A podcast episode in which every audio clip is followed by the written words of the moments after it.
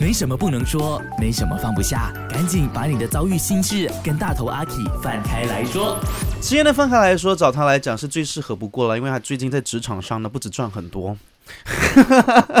哇！我刚刚讲到这句话的时候，我眼睛突然间瞪大了。我说：“学校里面还有别人吗？”不是因为你看，明明就是现在是哦，那时间你找我代班，然后是因为你楼下有工作做，拍那我要摄新节目。讲一下这件事情的。我啊明明把整个那个工作邀约的 message 啊 send 给我们家老板，然后嗯老板那时候他就回我说：“你记得请假就好。”然后我就心想：“哈，他已经写了，就是我们会拍摄到一点嘛。嗯然后过后你知道刚才我老板看到我讲。这样子拍完就 on air 啦，请什么假？以为自己赚很多。我眼睛瞪大看着他，我说：“老板，你真的是讲人话。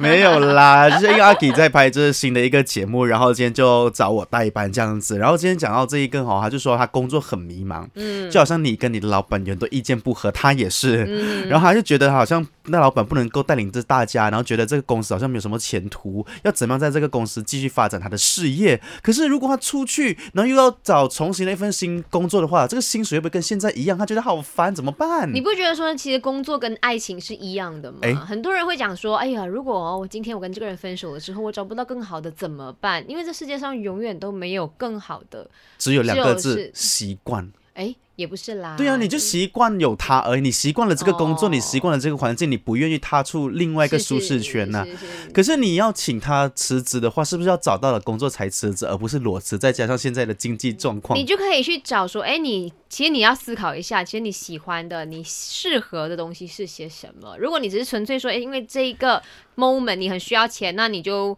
向往前前看咯哦，你就真的是继续的乖乖坐在那边，然后点点嘛，嗯就承受这一切。可是如果你真的觉得说，好，我想要挑战我自己，我想要说就是有一生换一个人活一次，环境对，然后我想要找到一个更加跟我有共识的老板的话，那你就真的要踏出这个。但凡事都有两面的啦。搞不好你嗯去到新的公司之后，你会发现你不合的不只是老板，那你就回来求回你的老板。